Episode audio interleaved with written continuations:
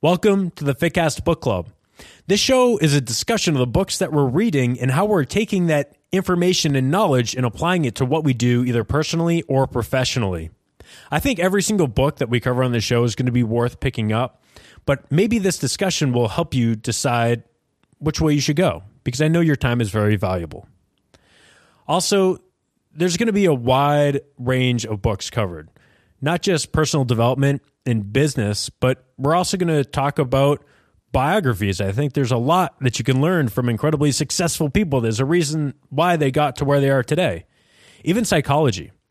Really, there is no limit to what we can cover on this show. If there's a great book, I want to discuss it. Going forward, I'm also going to post the books that we're going to do on the show with a little bit of lead time so you can pick them up and then you can participate. I want you to send in what you thought of the book. What were your major take home points? Do you think other people should pick it up? You can find all that stuff at fitcast.network. There's a Fitcast book club tab right at the top. The future book posts will be up there. You can start picking those up and getting ahead so you can submit and participate going forward. This show, like all the other new shows, is going to be finding its footing over the first couple episodes, but it's really just a discussion. It's what stood out to us and what we really thought of the books. So I hope you enjoy this first episode and make sure that you stay subscribed. If anything, this is going to be the ultimate book list of fantastic resources for yourself personally and professionally. I hope you enjoy it.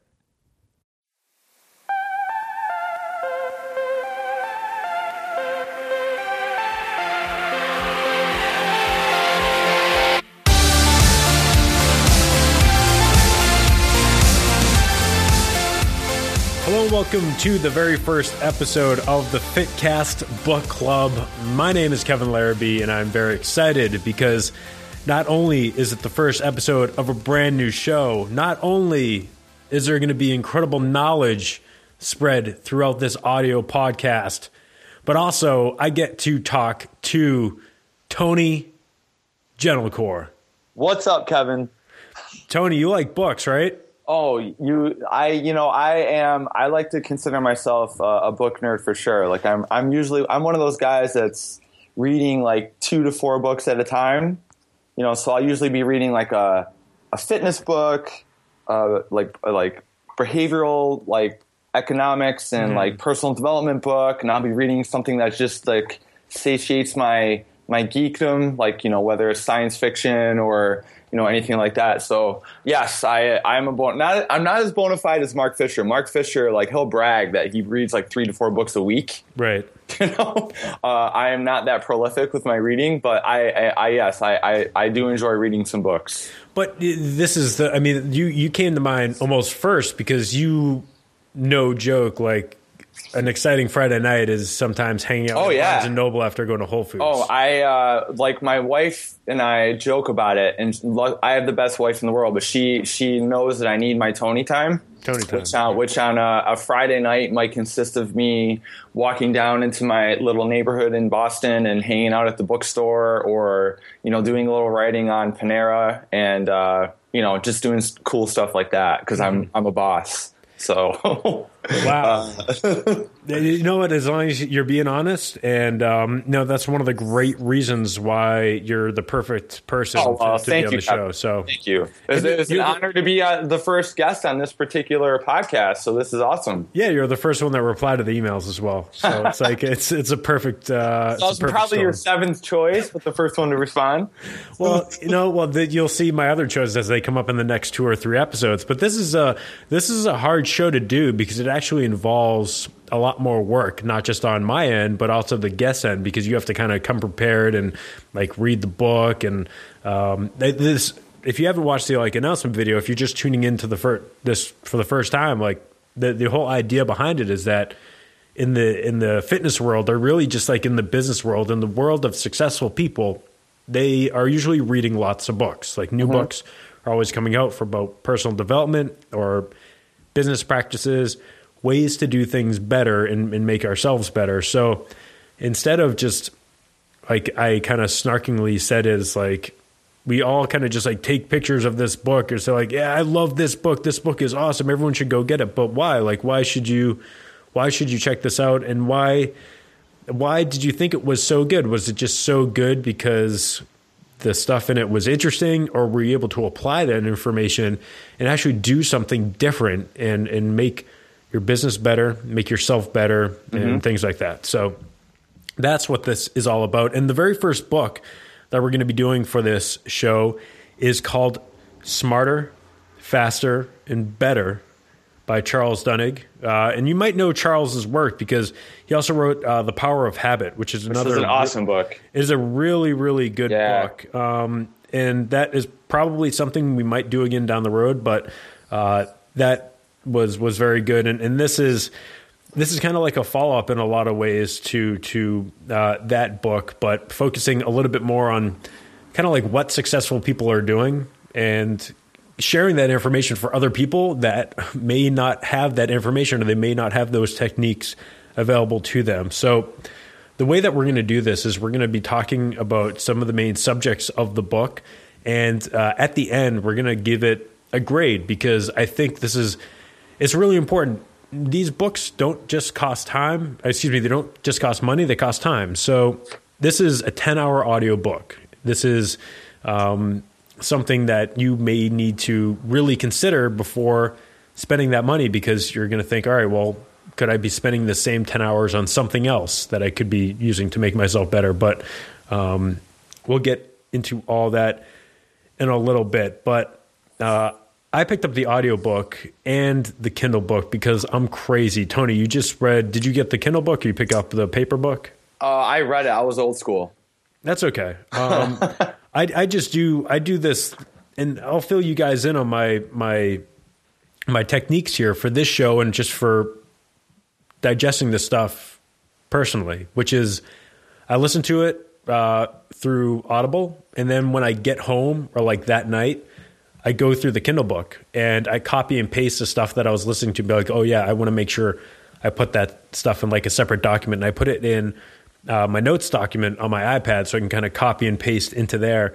And then for each one of the books that I read, I have like I don't know, like a thousand page, a thousand word document where it has like all the really important quotes, all the really important techniques or whatever in it, so I can always reference it in the future. And that's what I did for the show. So now I'm just kind of sharing that with everyone else. All right. Uh, what what do you usually do when you digest the stuff, Tony? Is did you have like the the the highlighter with you? Do you write other stuff down in no, a notebook? I or? it's I, I have notebooks. Like I, I follow like the the Dan John approach where yeah. I have like, like, endless number of notebooks that just have like random notes. Like mm-hmm. there's no discernible like order to uh, where I write it and why I write it. But uh, like I'll have notes of like blog ideas and deadlift cues, and on the next page it's like notes from a book I just read. So. Mm-hmm um, so sometimes, you know, it's just a matter of me. I'll just randomly flip through random notebooks and be like, "Oh yeah, I remember that," or um, you know, I don't. I'm weird. I don't uh, highlight my books as much as I should. Um, but you know, I, I, I, retain what I want to retain, right. uh, like what I feel is applicable to me and, and, like my clients and how I feel I can approach certain things with like behavioral things with clients and um, you know that's how I retain stuff. But there's certainly uh, a lot I forget. I, have yeah, a yeah. bad ha- I have a bad habit of reading. Well, it's a good habit. I read a lot before I go to bed at night, and you know, so I try to not read a book like this before I go to bed mm-hmm. because uh, the likelihood that I'll remember it is slim to none. Because i am lucky to last two pages. Yeah, but, same same here. so I try to read more. That's what I mean by like when I'm reading more of the science fiction stuff is more before I go to bed, but because um, it's pew pew pew like making yeah. sound effect. um, I, I want to write a book where I can put in those those you know pew pew pew in it um, and and write that out. Um, yeah, that's always fascinating. That's something I'm going to be talking with every one of the guests about is like how how they digest the stuff because everyone does it differently and everyone has their own kind of formula for making sure that they can. Uh, really obtain this stuff and make it stick because same thing for me if i go and read before bed. I can't remember it. You listen to your books, Kevin. Do you listen to them at normal speed or faster speed? Uh, usually, it depends on the reader. To be honest, usually yeah. it's like 1.5 to two times though. Yeah, I know. Uh, I know Eric Cressey and, and Mark Fisher to Yeah. reference him again. Like they're they're notorious for saying they listen to their books at three times speed. Yeah. and uh, I can't do that. I Yeah. go with. But you're right. Like the narrator does make a, a huge difference. Yeah, so this is, uh, and maybe I will also kind of grade the the narration as well for for audiobooks because that is really important. If you have someone that's like really annoying to listen to, um, it's not going to be a very fun ten hours. But um, the final kind of piece that I want to talk about uh, when it comes to this book is the final descriptor that is on the the page for the book. Uh, at the core, smarter, faster, better are eight key concepts for motivation and goal setting to focus and decision making that explain why some people and companies get so much done, drawing on the latest findings in neuroscience, psychology, and behavioral economics, as well as the experiences of CEOs, educational reformers, four star generals, FBI agents, airplane pilots, and Broadway songwriters. This painstakingly researched book explains that the most productive people, companies, and organizations don't mere- merely act differently, they view the world and their choices in profoundly different ways.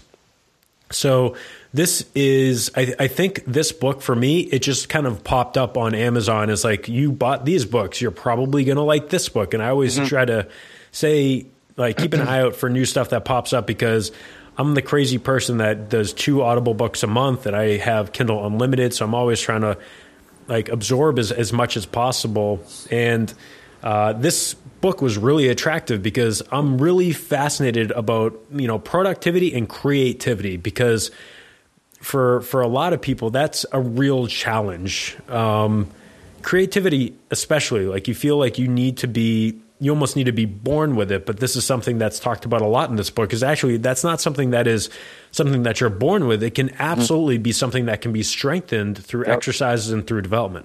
Yep. Uh, yeah, you're absolutely correct. Like there, I mean, as the in the book itself, with the some of the the pilots that they speak to, like in, uh, in in reviewing a lot of like past um, snafus with plane crashes, which terrified me. Like that chapter, I was the whole time I'm reading it, I'm like. Like I, part of it, I was reading while I was flying. I was like, "Nope, I'm not reading that while I'm flying." like, I'd put the book away. But um, it's certainly like listening to the well, number one, listening to the transcripts of that. What was it? I think it was flight uh, Air France four four seven. Yeah. Um, just reading the transcript of what happened, like and why it crashed, and you know the pilot, like, what, what was going through the pilots, like um, when they're communicating with each other, and like people speculating like what he was going through in his head because he made some pretty drastic errors. Um, but then what I found was very interesting is when they interviewed other pilots and um, they they went to a I, I'm drawing a blank on the the next pilot they interviewed that, but he also went through a plane like issue and, or plane crash. But he was one of those guys that prior to every flight, him and his crew, he would discuss them. Okay, what are we going to do if this happens? How are we going to react if this happens? Like he always planned ahead um, and trying to thinking about like that he wouldn't freeze and that he wouldn't. Um, you know, lose train of thought or, or do something, you know, that we, uh, looking back, would be wrong. So, um, and that actually helped him, uh, you know, not uh, avoid a, a pretty, you know, horrible crash. Like the plane did have malfunctions and crash, but it was very interesting listening to him um, discuss the the drills that he used prior that that that, that helped him and his crew get through that. Well, when we run through this, uh, we're going to really go chapter by chapter because that's Oh, I went ahead. I'm sorry, Kevin. no, no, no. It's I'm, I'm- just saying, like for for the audience, like we're going to kind of break this book down chapter by chapter. But if you because if you look at the chapters, are basically you know motivation, uh, self motivation, teams, uh, focus, goal setting. Uh, decision making, uh, excuse me, innovation, and uh, absorbing data. So there's there's kind of a perfect breakdown in terms of outline for the show. Uh, what I will mention right now and, and reiterate again later is like this is going to be so much of just like the surface of the book. We really can't go in depth, and I don't want to because Yeah, we don't want to spoil it. yeah, if, if if you are like find any of this stuff interesting, you're you're really going to get the most benefit out of this by going in and getting the book yourself, whether it be on Audible or on Amazon. And as you may have seen the the videos before, this is now like a business. So I would really appreciate if you go to the show notes for this episode on fitcast.network. If you buy the book through the link that's in the show notes, Amazon will give me a kickback. You'll get the same great price. And same thing with Audible. If you go and click on the Audible link that's in the show notes, they will again send me uh, a kickback. And I'll also probably mention already at the beginning of the show, there's going to be a special code that you can use for, for Audible that will get you uh, maybe a discount. If I didn't mention it, I wasn't able to set it up on time. I apologize, but hopefully that will be in the future because it's going to be all about trying to give you guys great information, but also trying to back up the time that that we're putting into this to to make it happen. Thank you, Tony, for not getting paid for it. Um, so let's let's let's talk about first the structure of the book uh, before we get into anything else, because this is, I mean. Th- there's kind of a common formula these days for these books, right? Because you get uh, a couple different things in terms of like uh, techniques or studies that were done, and then you get a bunch of stories that back all that stuff up, right? Um, I found this book to be very story heavy. Like there were mm-hmm. just like I almost felt like some of the information was like lost within the stories because there were so many uh, stories or examples and then uh, sometimes like there were just kind of a couple sentences about you know what you're actually like he was actually trying to display in those stories um, for the reader themselves i don't know if you felt that way at all but i just felt like man, like, yeah, okay, I get it. Another story. And then you're jumping from story to story back to the previous story. And I'm, yeah, it like that's the way each chapter is kind of laid out. Is there's like a main story yeah. about the concept, whether it's motivation or managing others or you know remembering data, whatever. Um, and then he's describing like some of the psychology in there and the science in there, and then he'll stop, and then it'll break into like this sub story that's kind of that will kind of introduce the next part that he wants to talk about with that main story. So I agree that there were there were chapters and parts in the book where you know I would kind of lose a little bit of interest, but but also I felt there were there were a number of times where I, felt, I did feel it enhanced the the the message in in, in, a, in a certain chapter. You know, just because it, it, added a little bit more context. Absolutely. And um, so, and like I said, that was rare where I where I felt like I was be, where I was getting bored because I actually think that. Um, you know, Charles is a, is a fantastic writer, and he and he he I, the stories kind of do keep me keep me engaged, or at least they, mm-hmm. they help keep me engaged. But you're right, there were times where it was like, all right, I get the point. Let's move on. Have you read Extreme Ownership? I've not. Okay, so Extreme Ownership is a book that is somewhat similar in structure. You know, again, you you, you get some something that they're trying the point that they're trying to make and then there's some stories to, to back up the point that they're trying to make but uh, the crazy thing especially if you get like the audible version like the stories about uh, you know the war in the middle east um, and the stories are riveting like they, yeah. they, add so much entertainment to the book obviously i mean it's it's uh, it's suspense, right? So I think one of the first authors that I came across that did it very well, and I know I know he rubs some people the wrong way and they don't like it, but is Malcolm Gladwell. Sure. Um, you know, he did it with the tipping point, which was like his first mega hit, and you know, it's kind of that storytelling vibe where it's like, hey, I'm gonna I'm gonna toss out all this science and psychology and behavioral economics and mm-hmm. research because um, if you look at the back of any of these books, there's like a huge appendix. It's like they're referencing a, a lot of people and a lot of studies and a lot of whatnot. But um, you know, but I, I it, it's a skill for sure, and it, it definitely, uh, you know, if somebody does it well and they do it right, it, I feel like it just adds context and and just kind of you know complements the story as a whole.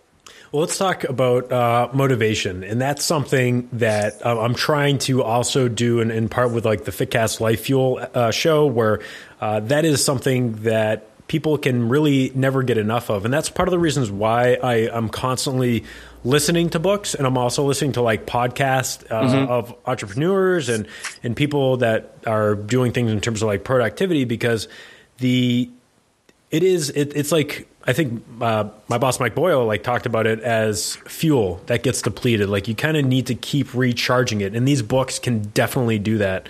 Um, in, in, the book itself, uh, motivation is described as, uh, excuse me, triggered by making choices that demonstrate to ourselves that we are in control. Now, the specific choice we make matters less than the assertion of control. It's this feeling of self determination that gets us going. This is a useful lesson for anyone hoping to motivate themselves or others because it suggests an easy method for triggering the will to act. Find a choice, almost any choice, that allows you to exert control. Uh, and later on, he's also talking about making sure that it is not like you're not kind of just making choices just to make choices. Like you're trying to make things up that you would make a choice on just to feel like you're in control of the situation. Like they should still be heavy important choices not just like all right well am i going to get up to go to the bathroom now or am i going to do it a minute and a half later? Like what right. am I, am I going to watch house of cards? Am i going to watch daredevil on netflix tonight? Like Hard decision but the the the subject of, or the, should should say the chapter uh, of motivation focused uh, mainly on the concept of internal locus of control, mm-hmm. uh, which is a belief that could influence uh, a belief that people could influence their destiny through the choices that they make. Internal locus of control has been linked with uh, academic success, highly self uh, excuse me higher self motivation, and social maturity lower instances of stress and depression, and longer lifespan. Uh, this is kind of the main focus of, of the subject, internal locus of control. And I, I can't remember if I've heard this in, in previous books before. is this a new concept to you? No, I definitely heard it before. And, you know, in particular, you know, via my wife, who is, uh, you know she's a psychologist so mm-hmm. she she's she's brought it up several times because there's internal locus of control and external locus of control mm-hmm. and uh, but yeah like internal locus of control is definitely uh, something i've heard about before and i can't like you i can't recall which book i read it in right. but it's definitely it's definitely been tossed out there before so it is out there well this this might help in the description a little bit uh, Internal locus of control is a learned skill. Uh, Carol Dweck, the Stanford psychologist who helped conduct the study, told me most of us learn uh, it early in life, but some people's sense of self determination gets suppressed by how they grow up or experiences they've had, and they forget how much influence they can have on their own lives that's when training is helpful because if you put people in situations where they can practice feeling in control, where their internal locus of control is reawakened, then people can start building habits that make them feel like they're in charge of their own mm-hmm. lives. And the more they feel this way, the more they really are in control of themselves. So this is, you know, getting to the point, uh, getting to the previous point of like you know trying to make decisions. Like you feel like you're you're making decisions like you are in control of, of kind of what's going on on a day-to-day basis. At least that's how i kind of interpret it. And like making sure that you're in the position whether it be professionally or you're putting yourself in uh, putting yourself in the position to make these decision decisions will actually empower you throughout the day and, and motivate you with what you're doing. Yeah. And that, and this is a perfect example of a part of this book in particular where I felt I could apply to you know my profession as a as a strength coach yes. okay, and as yeah. a personal trainer like I you know part of the battle with me is like most people it's not an educational thing when mm-hmm. it comes they know they should be exercising they know that they, they shouldn't be eating you know a, a bowl of, of cookies and cream ice cream before they go to bed if they want to lose some fat like it's not an educational thing but it definitely is a motivation and a habit based type of thing. Mm-hmm. Um, and certainly, time and time and time and time again, whether it's reading books like this or just experimenting on my own, when I start giving people a choice and having a little bit more autonomy in, in, in that internal locus of control, lo and behold, they like cool things start happening. And that's that may be something as simple as me saying, like, hey, you know, we're, we're gonna work out today. You got your choice. We're gonna squat or we're gonna deadlift. Mm-hmm. Um, and if they have a choice, like, oh, you know, I want to squat today, then they're gonna be that much more motivated yes. to to kick, you know, crank it up a notch during their workout or work a little bit harder. I mean, you know, I'm, we're still going to be getting some good work done, but it, just that little, that little bit of uh, choice that I give them makes a huge difference. Well, it feel, again, it feels like they're in control of what they're doing. Exactly. Um, I mean, I'm still coaching them, but right. like I'm coaching them through something that they want to be doing. I, I was just going to say the same thing when it comes to conditioning for my middle school athletes. Like, I'll give them the choice. All right, we're going to be doing shuttle runs, or we're going to be doing slide boards today, and like you'll be amazed at how many times they will say they want to do shuttle runs, like they want to run, they don't want to do slide boards, and sometimes it's just because they want to do something different. Or if I say slide boards or you know push the sled, like they're always going to be, oh yeah, I want to push the sled, and immediately you not only you know let them feel like they're they're in control, even though like yeah, of course I want you to push sleds, it's going to be awesome for you, and then they're going to work harder you know what I mean? Like yeah, they're going to exactly. feel more yeah. ownership over Great. what they're doing, and they're going to be more invested. So they're going to work harder. So um, I, I, think the thing that I kind of had trouble with is how to apply this self. Excuse me, how to apply this uh, personally. You know, um, like how do I put myself into a position to, you know, make a decision and then feel like I have more ownership over what I'm doing, like kind of making these decisions are you know, does that make sense at all? No, it does, and, and it definitely. it's one of those weird things and i'm sure there's some kind of psychological term that where i'm trying to i'm reading this stuff and trying to see how i can apply it to other people mm-hmm. and I, and the last person i'm thinking about is myself yes that's kind of how we are uh, as fitness professionals it's, it's, it is it totally is and you know i'm sure if i sat down for like 10 minutes and like internalized it, it was like okay well you know, what can I do? Like, you know, if I feel I need to motivate myself, okay, what type of choices am I going to give myself? You know, mm-hmm. and sometimes, I mean, if I look in the morning, it's like, okay, I can either sit down and you know, write this blog post I want to write, or I can write these programs I need to write. So mm-hmm. which one, you know, which one do I feel is going to give me kind of set me in the right motion as far as being productive? Great point. So that might be something that I mean, just off the top of my head, that would be uh, a way of doing that. But um, it is weird where I, I, really think about it, how I can apply it to other people, and not so much myself. Uh, yeah, but I, I always think like you know I don't want to get in the situation where I'm artificially making decisions. You know what I mean? Like I'm artificially making choices throughout the day just so yeah. I could feel like I could make a decision where it makes more sense for me professionally with other people that I'm trying to help to again, it's, it's to get that buy-in. It's to give them that ownership of what they're doing. Yeah, I agree.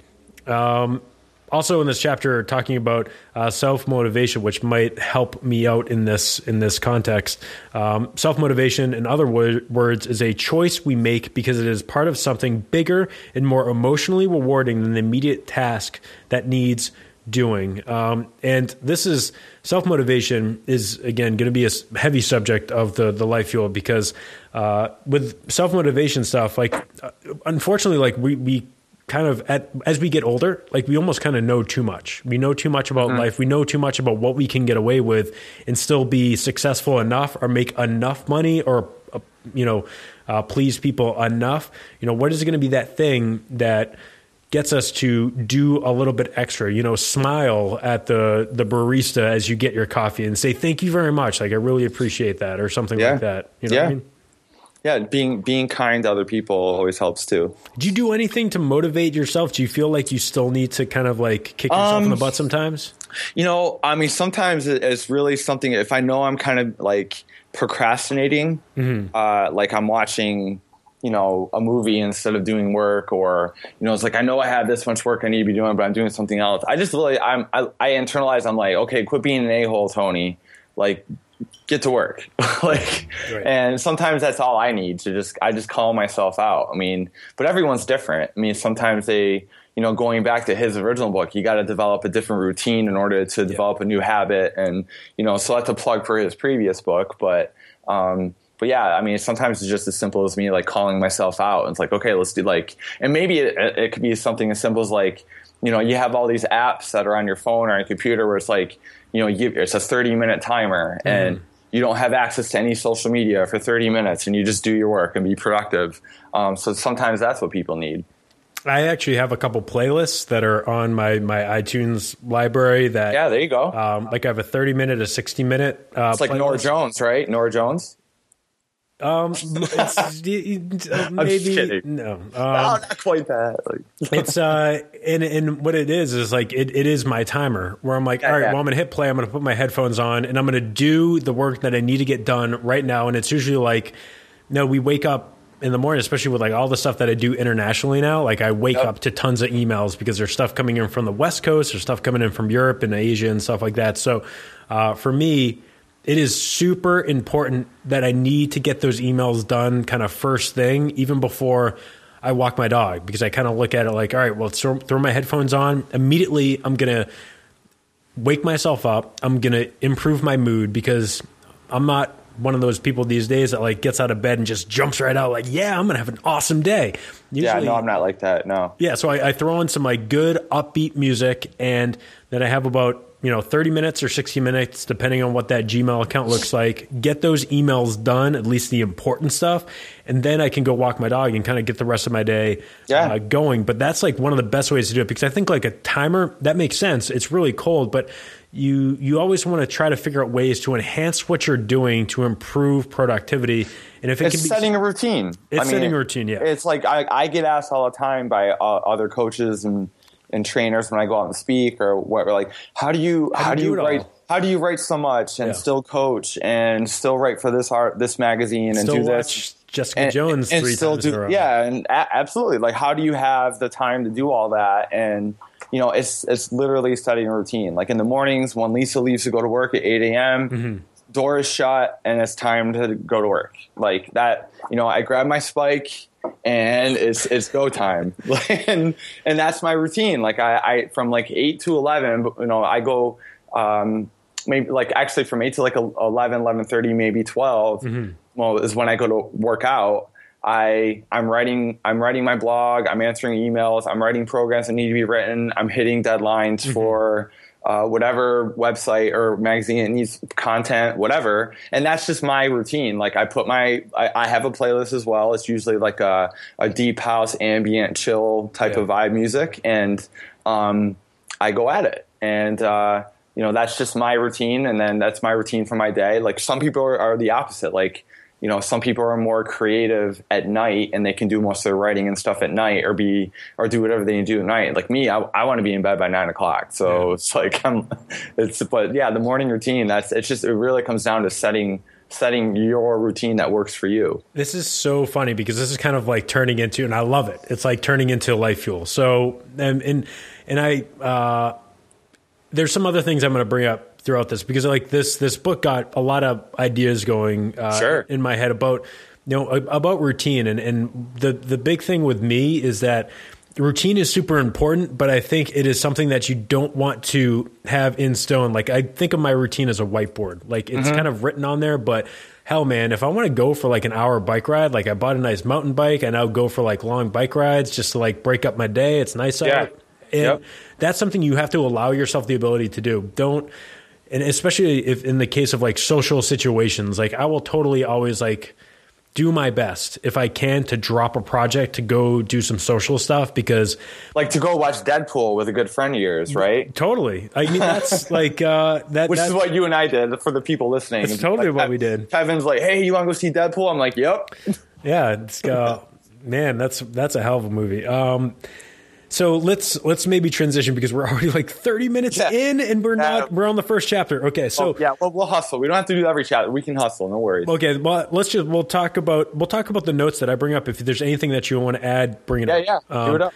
Okay, so the, the the chapter on teams is is is very vital to to what I do now. Like working with, uh, of course, likewise. Uh, Yep. I mean, we have 22 full time coaches at MBSC. We have, uh, like, I basically kind of have uh, a group of coaches that that I work with for our certification stuff. So this chapter was something I made sure I was laser focused on because you know there's always better ways to do things in terms of like being creative and and, and producing content yeah. in a in a team setting. And uh, I, I'm always a sucker for Saturday Night Live uh, stories as well. Yeah, it was fascinating. Yeah, um, it's very fascinating. Yeah, like Lorne Michaels having basically a having the mindset where he wants to draw. He basically has to treat every single person that walks through that door, every single cast member, as a unique individual that needs to be treated uniquely to get the most out of them, and like literally almost being like uh, like having a personality disorder, like having multiple personalities to with everyone that he interacts with to try to get the most out of him, which was really cool. I don't think that's something I feel comfortable doing. Um, no, but because that's like a completely different environment. That is a purely creative environment where yeah, and they did it like that. Like the the reason why they were so successful with the actors and the comedians and the writers, and even though they would like they would butt heads quite a bit you know, as far as like create like lines and who's doing what skits and whatnot, mm-hmm. the reason why they were so successful is they they all felt comfortable to criticize one another and they wouldn't take it personally. Right. Like they're like, yeah, you know, they might say some really horrible things, but they knew that they they were it, it, they not to take it personally, and then they could just kind of turn the page and move on. And if you're, you know, as far as like what's relevant to you and I or anyone listening, it's mm-hmm. like that's part of being productive is making sure that you're within a team that is going to allow you to you know be your best version of yourself so um, i'm sure you when you read it you said yourself like with mbsc like you know i'm sure all of you coaches are on the same page as far as like the philosophy and mm-hmm. the program design and you kind of have to be and that's why when i was at Cressey sports performance same thing like all of us coaches were kind of all along we are all on the same page as far as our general philosophy towards training baseball players and training athletes, other athletes of other sports. And, mm-hmm. you know, we were, I mean, yeah, there's some autonomy. Like we're all individual. We all kind of, we're all able to build our own brands within a brand. And that's what made us successful too, is that we yeah. could do that where, you know, where I, I think there are a lot of fitness professionals and probably in other industries as well, where people are feel stuck where they they have to do everything for this one brand that they work for and, and they can't be their own entrepreneur um, and do their own thing on the side because whoever they're whoever, whatever umbrella they're under mm-hmm. kind of puts a kibosh on that where it's like nope you're not you, we, we don't want you to do that and that that could totally hinder you know creativity and productivity and all it that destroys so you, the yeah it, it, destroys retention and it destroys the the, the building of, of the people that, that you're trying to work with. Like yeah. you will never grow if you just I've heard, basically. I've heard horror stories yeah. Of, yeah. of of trainers that have I've that I've talked to or worked mm-hmm. with where you know they've worked for other facilities where they're like no we don't want you to have your own website we don't want you writing anything on your own that doesn't include yeah. like our name you know and that's so close-minded um, it's, it's it's insecurity tony. It, it's, of, it's of i don't i don't get it. Yeah. And uh you know so yeah of course anyone who's in that environment is not going to be uh well suited to you know shoot up the ladder or whatever mm-hmm. you want to call it. But uh, but if yeah, if you're if you're within a team where you are able to kind of blossom on your own and build your own little thing, um, and be you and, and, and feel comfortable and realize that there's going to be some you know positive criticism and um, uh, you know that that's that makes that's a game changer. And the, the, I, am so happy that I found myself like nodding my head a lot of the stuff that that was being written and be like, oh my god, thank God, like that's Mike Boyle. Like he uh-huh. he is uh, like almost I haven't even noticed, but he is he's been a, a great leader in terms of giving power away and sure. uh, you know finding people that he can trust in the business where like.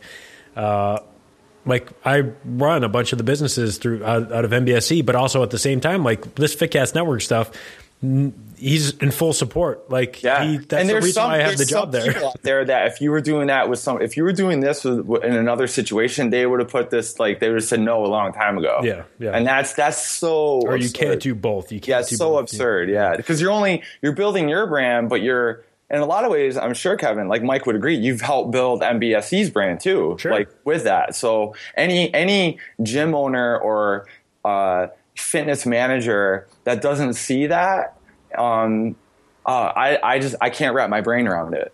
yeah, I mean it's it, it's again like you you see what successful people are doing, and it's just like you know with Mike or with Eric or yeah. whoever in the industry, like you see these successful coaches. It's you know a lot of times it's because they're they're great at what they do, but also they have great teams around them that are helping them make all of it possible. Sure. Um, so yeah, I mean, and there's a couple notes that I wrote down. This uh, specific block quote: um, "Teams need to believe that their work is important. Teams need to feel their work is personally meaningful. Teams need clear goals and defined roles. Team members need to know they can depend on one another. But most important, teams need uh, psychological safety. To create psychological safety, uh, Bock said, team leaders needed to model the right behaviors." There were Google designed checklists they could use. Leaders should not interrupt teammates during conversations because they will establish an interrupting norm. They should demonstrate that they are, uh, they are listening by summarizing what people say after they said it. They should admit what they don't know. They shouldn't end a meeting until all team members have spoken at least once. They should encourage people who are upset to express their frustrations and encourage teammates to respond in non judgmental ways. Like if you follow this stuff, like that is that's a fully functional team. That is not like this. May be another book that should be on the show. Uh, Five dysfunctions of a team, um, but that sounds like a badass group. And yeah. It, it's something like even if you're just not doing one of those, like if not everyone's having their voice included, is a huge mistake. Like that is if you watch our staff meetings at MBSC, like we basically have two people that write the programs for like the, the, the athlete program and the adult program. But what we do is we put them up on the projector and we allow everyone to give their input on like what they think of of everything that's going on, and it's like a really good open environment and, for people. And of course, input. that is a that is a, a, great way that everyone feels involved in the process. Yeah, so, you get, and they're going to be more right. Yeah, and they're going to be more uh, in tune with the coaching, and they're going to they're going to have more of a um, a positive vibe towards mm-hmm. you know doing well when they're doing the, when they're actually doing the coaching.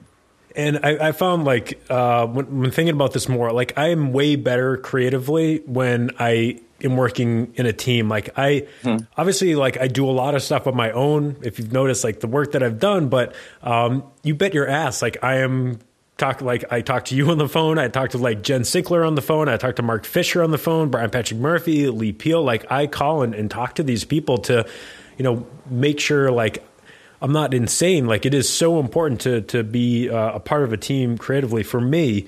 Um, that this is uh, this was a really important chapter for me, and that's why I have two more pages of notes from this chapter, but I'm not going to read them because again we won't have time. Chapter two is a big one. Chapter two is a big one um, because I mean, unless you're just working by yourself, if you're an independent contractor, like that is the only situation where you're not going to be in a in a team environment, and even like if everyone's not on the same level in the team, you have to make sure that that environment, like as a leader of that team, it needs to kind of follow those criteria to make sure that it is the best possible.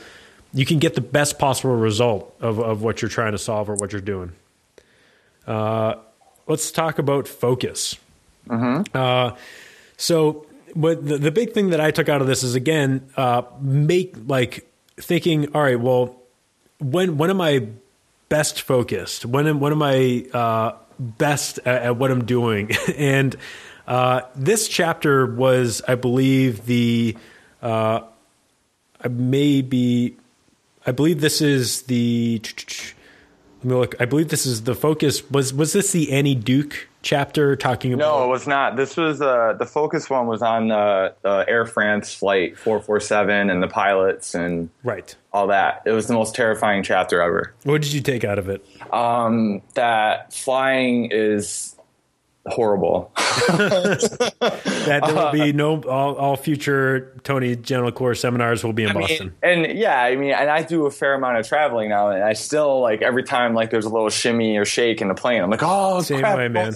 Um, and I can't sleep on a plane, but. uh but yeah, no, it just, it just, it just, uh, you know, I think there a lot of what this chapter talked about, especially with pilots, is how um, a lot of the flying, flying process is, is very much automated now mm-hmm. to the point where a lot of pilots have gotten to a bad habit where they aren't focused. They're just kind of like there and they're not paying attention and, they start doing they, they start re, re, rescinding to these default patterns that mm-hmm. don't make any sense especially once something does happen and something goes awry in the flight and then to their to the point where they're paralyzed because they're they're just they're not focused at all so that's what I was referring to earlier when I said, okay, there's this whole story about Flight 447 which is the flight that crashed into the Atlantic Ocean. Yeah. Um, and you know, two years later, they found the black box, and it's it's. I'm not going to even go into it because it, it is it is actually fascinating to read.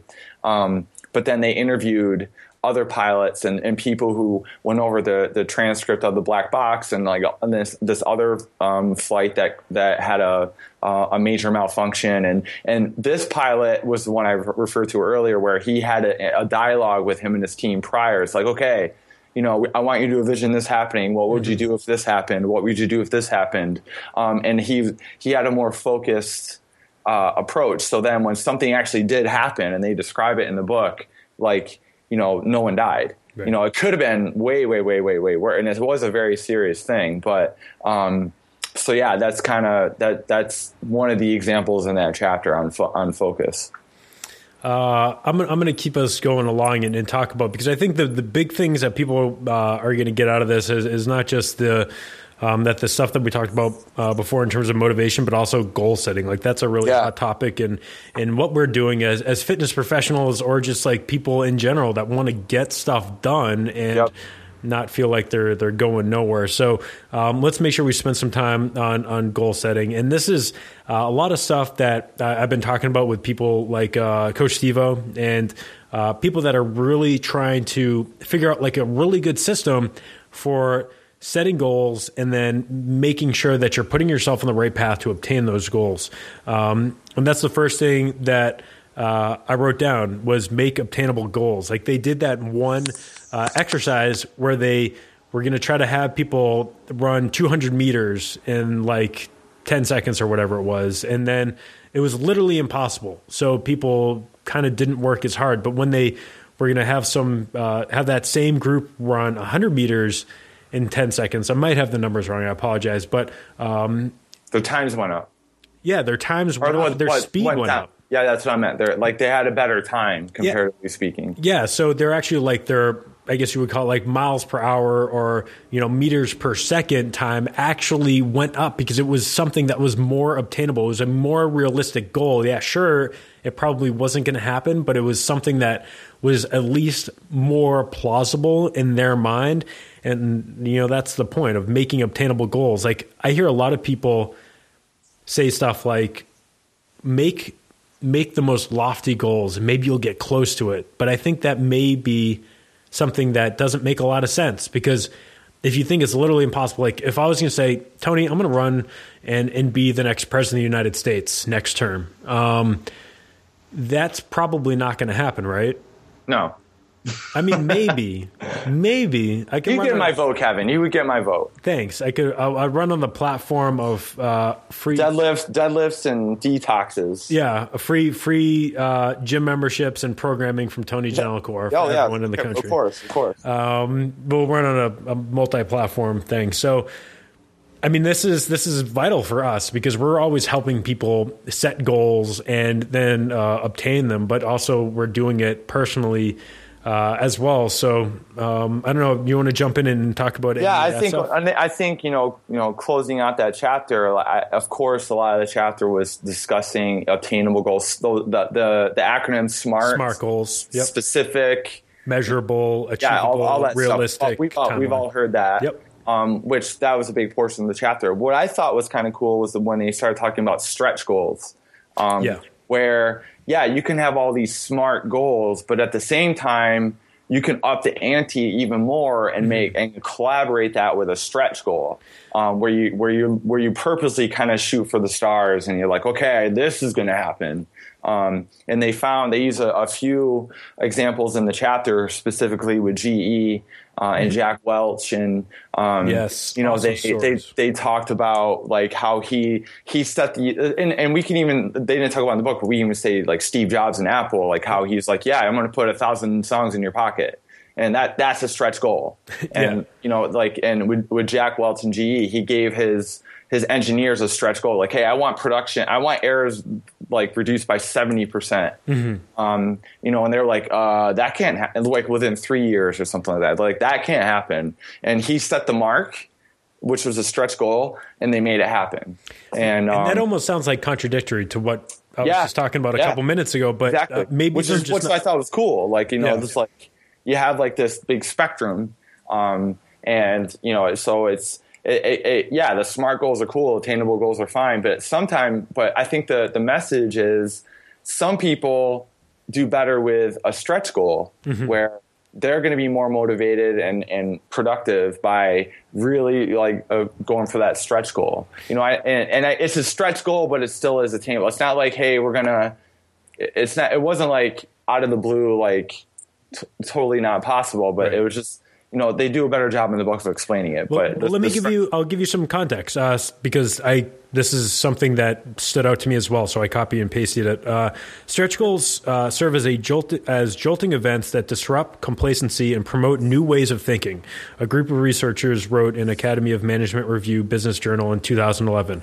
By forcing a substantial elevation in collective aspirations, stretch goals can shift attention to possible new futures and perhaps spark interested energy in the organization. They thus can prompt ex, uh, exploratory learning through experimentation, innovation, broad search, or playfulness. This is an important caveat uh, to the. Excuse me. This is uh, actually separate from this, but this, I want to put this in there as well. Um, so this is an important caveat to the power of stretch goals. However, studies show that if a stretch goal is audacious, it can spark innovation. It can also yep. cause panic and convince people that uh, success is an is impossible because the goal is too big. There's a fine line between ambition that helps people achieve something amazing and one that crushes uh, morale. So it's very much like a bell curve when mm-hmm. it comes to uh, making stretch goals. So you want to make it, it has to be realistic. It can't be unrealistic. It needs to be something that could be plausible, but maybe it is just a, a, a loftier goal than just playing it safe. So I, I'm gonna make I'm gonna go on the record and make a stretch goal for myself right now. Okay. And I'm gonna say my stretch goal is at some point if he continues in, to play the role, I am going to train Matt Damon for a Jason Bourne movie. Okay. so if anyone is like, if there's any degree of separation, Hollywood listening to this podcast, Bo- Tony's in Boston. Okay. Matt Damon's originally from Boston. oh, it, it he, makes sense. If he wants to train to get ready for a Bourne movie, but still be in Boston, I'm I'm your man. Let's do this. So what's uh, is the next thing going to be in like a nursing home? Is that what yeah? yeah. I mean, I'll, I'll be real. Matt Damon looks really good. Like, yeah, I mean, I know whoever worked with him last time did an amazing job, but you know, like, I, I'll, let's do this, Matt. Okay. Um, the, well, I'll send it to whoever his people are. Um, so, uh, a couple of things that I wrote down um, in terms of goal setting uh, is important for forecasting the future, uh, and overthinking is something to to consider, um, and predicting possible uh, futures is also something that I um, excuse me, decision making is a completely different chapter. Yeah, that's a yeah, it's a different one. That's that was yeah. that was the Annie Duke poker story. Yeah, let's just go to that one then. Let's okay, go ahead. And, we, I mean, we don't have to do every chapter. Let's. I mean, yeah, you're right. You're right. Just go. Just go to the big the big rocks you want to hit. Okay. Um. Well, I mean, this this chapter was was tough because really all I got out of it was like you know you need. To, I like it out of it is I don't understand poker. yeah, right. So uh, poker is a very I, complicated I, I game. I looked at the cards that he showed. I'm like, what the hell is going on? Like, well, the, the, the big points that they're trying to get across is like you have to predict possible futures, and yes. um, what you don't want to do, and this is something that a lot of people do that paralyzes them when it comes to decision making, is that you know and this is like again it's contradictory to me. This is why like this was this part was not like super useful. And, and again maybe it was just how i was dige- digesting it but um, like they were making the point of you need to forecast uh, possible futures but and, and predict possible futures and think of which is going to be the most plausible outcome with the data that you have. But this could potentially also lead to overthinking and then you can become paralyzed with overthinking and not mm-hmm. actually even make a decision whatsoever um, so, so what did you take from from that chapter? Um, yeah, it, staying. I agree. Like, did, no, they, it, they, they, used Annie Duke like when she won the World Series of Poker. I forgot when she won it. I think it was like 2010, 2011. Um, to nothing. I don't know when it was like not too long ago. Yeah.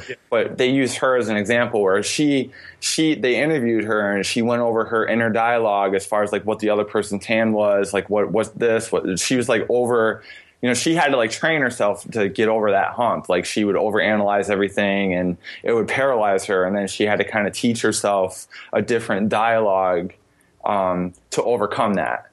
And um, and then eventually, you know, she won. Not to be a spoiler alert, but she won. But but the, the story in itself like is is you know cool.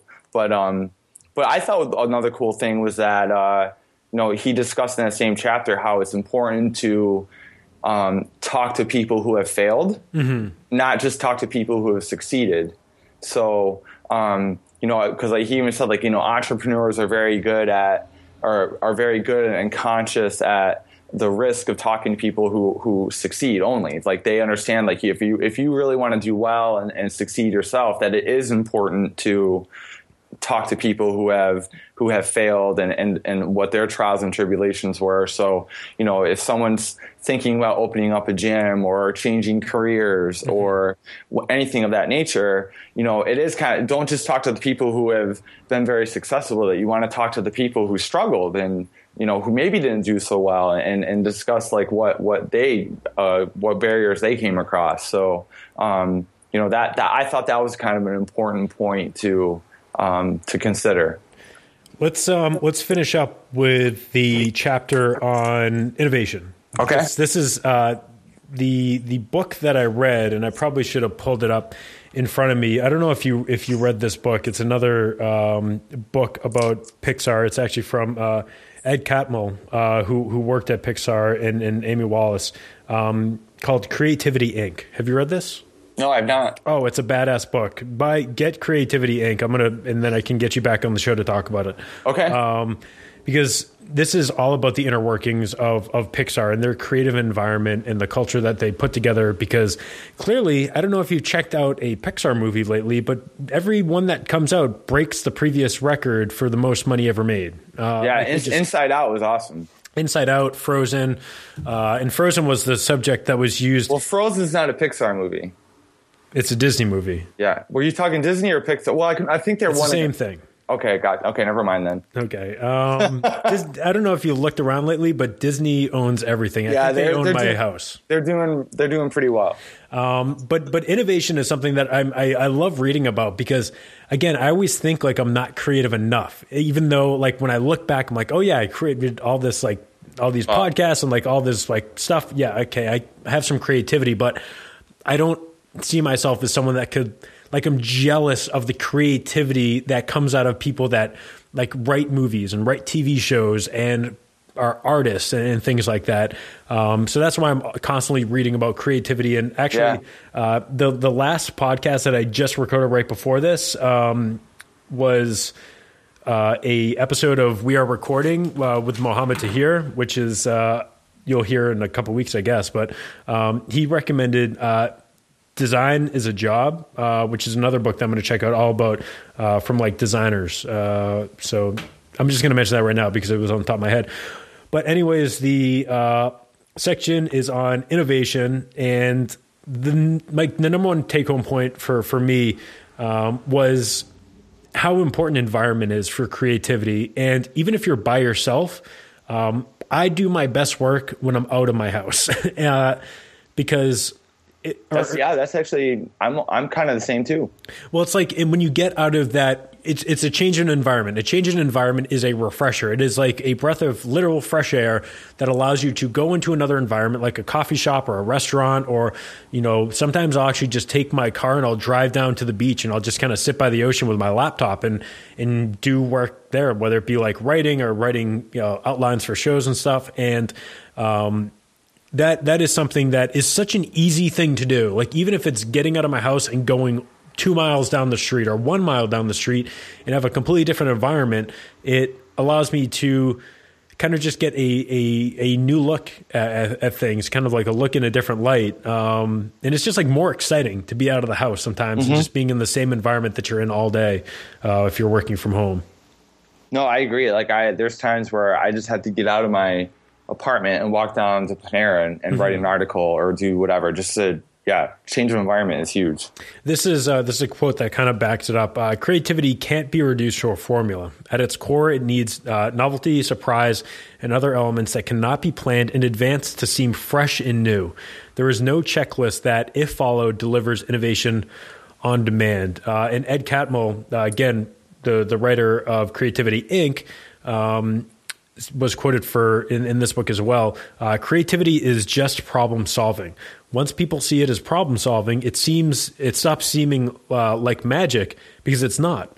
Brokers uh, are just, and this is innovation brokers, which is a concept in the book, um, are just people who pay more attention to what problems look like and how they've uh, been solved before. People who are most creative are the ones who, who have learned that feeling scared is a good sign.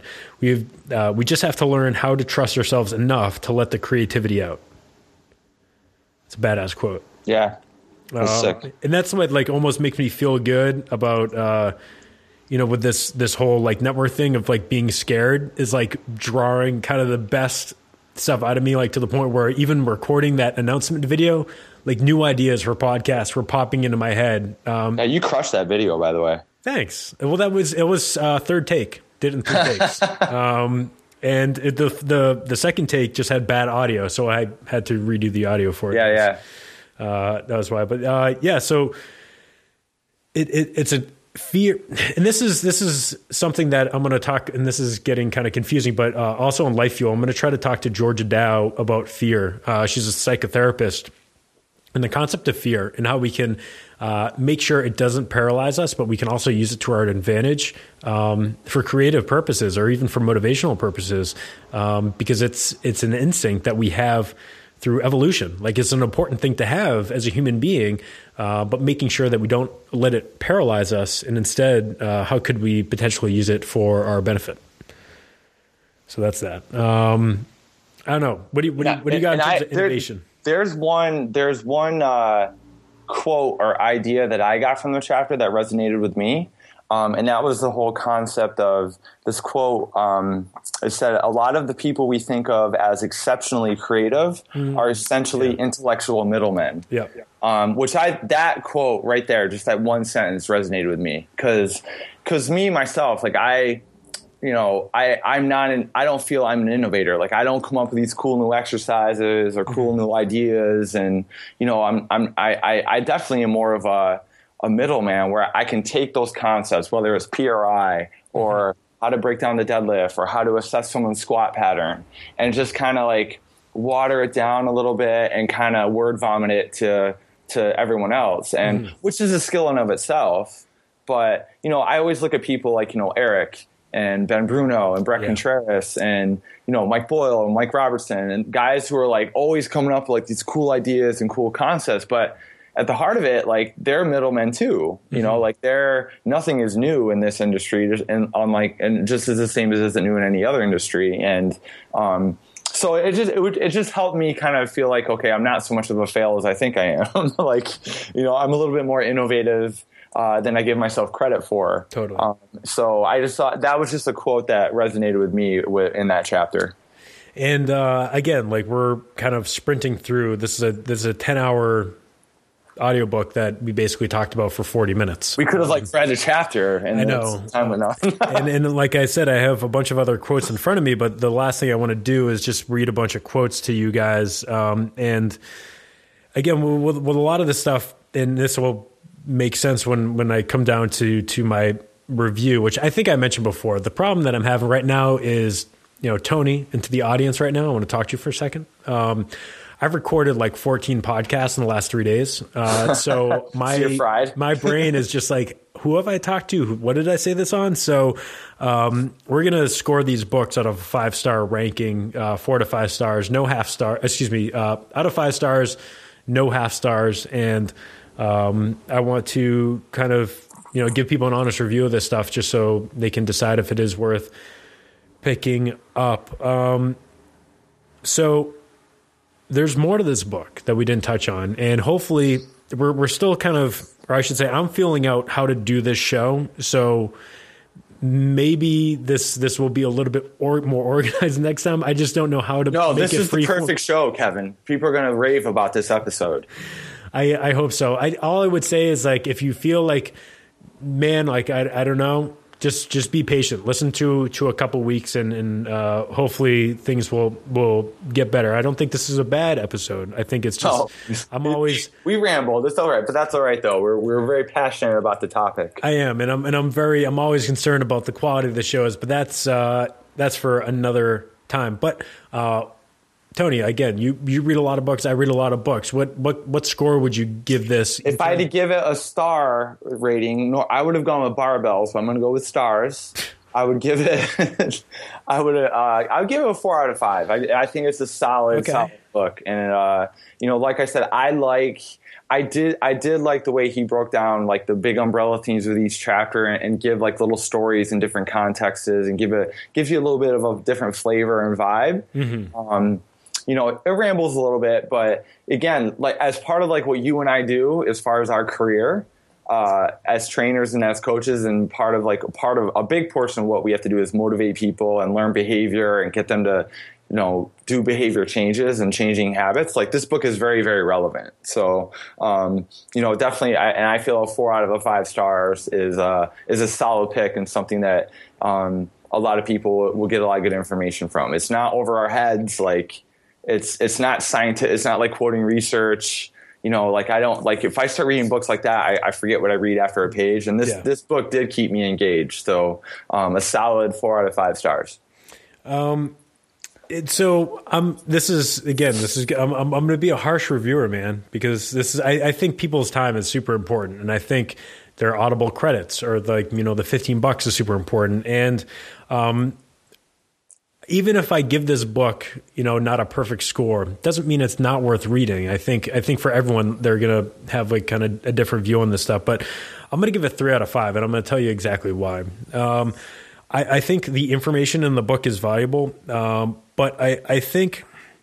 I, th- I think for me personally, the the problem that I had with it was that it was so kind of story heavy that I thought some of the main take home points were kind of lost. And uh, like sometimes I'm like, well, what is this chapter actually about? Like, why am I listening to this story of uh, you know the flights or Annie Duke's story or uh, the the the Disney Pixar stories made uh, a lot more sense. But uh, I think I think for me, what what I like to get is just kind of really like rock solid, not laser focused, but I need to be able to not just have entertaining stories. Um, I like to make sure that I have a lot of stuff to take away from it because, like I said, that's 10 hours of time that I could be putting towards something else.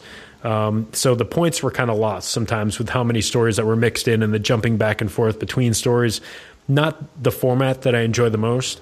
Um, but I will say, like, I think if you haven't checked out the the other book that Charles has written, uh, The Power of Habit, I think you should absolutely go there first.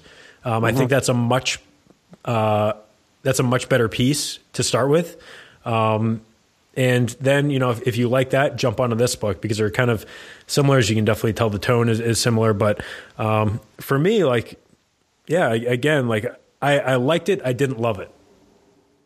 Is is what I. It was no say. it was no Fast and Furious for you. No, it wasn't. It wasn't. I mean, they they had faster in it, but it it should have been smarter, fast and furious. God, it should have been Furiouser. Right. Um, and, and that now, like, and like I said, like, hopefully, this isn't a detriment and it isn't a determinant. Uh, excuse me, uh, a determinant from is that the right word from making you go pick this book up? A determinant, yeah, or yeah, I think so. Maybe I don't know. I'm not a wordsmith, and again, I've been talking all day. So the the thing that I would mention uh, is that if it does intrigue you, what the worst thing that can happen is that you drop ten dollars on a book and you're gonna pick up a bunch of stuff. Either Yeah, you're way. gonna pick something up. You any book, you're gonna pick something up. And, and the thing that I can promise down the road is I will never cover a book on this show that I don't find value in, um, because there's no point in us talking. So we're not. You're, you're never gonna review Fifty Shades of Grey or anything like that. No, because what what's the point of just saying like? And the last thing I want to be is a podcast of like, yeah, this book's bad, like that made no sense, and like there was a big waste of time. Right, like, right. why, why would that benefit the audience for listening to that from for an hour? But maybe even just listening to this podcast give you a couple ideas of like things that you could do to, you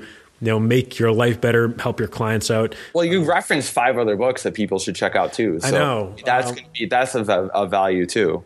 Yeah, and, and and and again, it's it's hopefully just giving you some information, some jumping off points, and if uh, what I want to do down the road is give people a little bit of uh, leeway time and and give people the schedule for the future books, so that way you can read them ahead of time. And I, what I want is for you to submit your major take home points Ah, uh, to the yeah, good show. idea. So at the end, I can be like, you know, uh, Tony from Boston said that you know his favorite part was when uh, he kissed the princess and the princess woke up. Um, that was his favorite. So wa- she did more than wake up.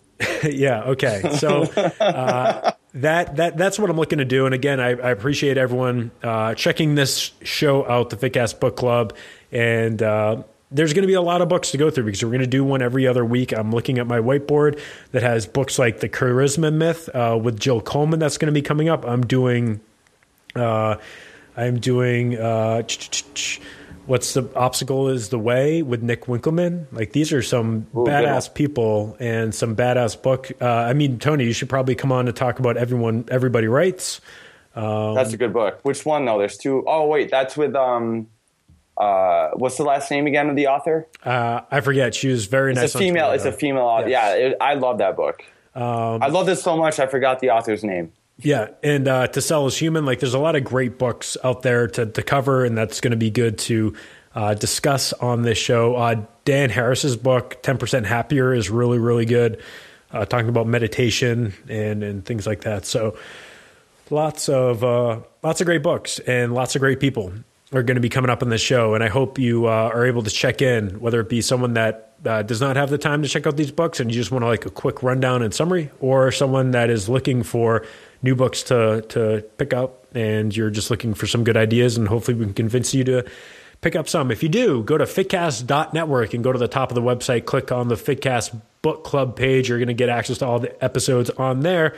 And you'll see links for the uh, all the books in the show notes, and that way, uh, not only are you going to get a great deal on Amazon, but you're also going to kick a little bit back. I think it's like five percent or something like that. It's not a lot, but if a lot of people do it, it actually does become significant in Yep. uh, helping me make this network run. Because not only is it uh, a lot of work, it's also uh, a lot of money because we are.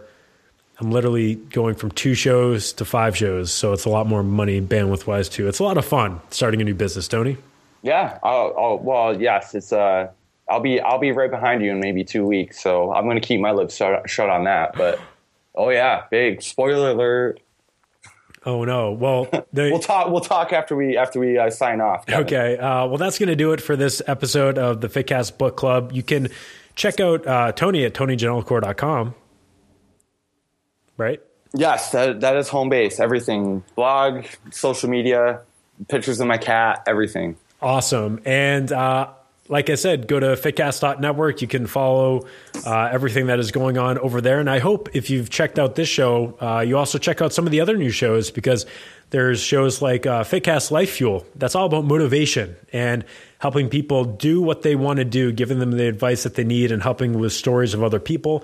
Also, Are We Recording, which is really all about uh, incredible personal stories of people, of how they got to where they are today, obstacles, things like that. And uh, of course, there's the Fitcast on Monday, which is kind of the best show ever.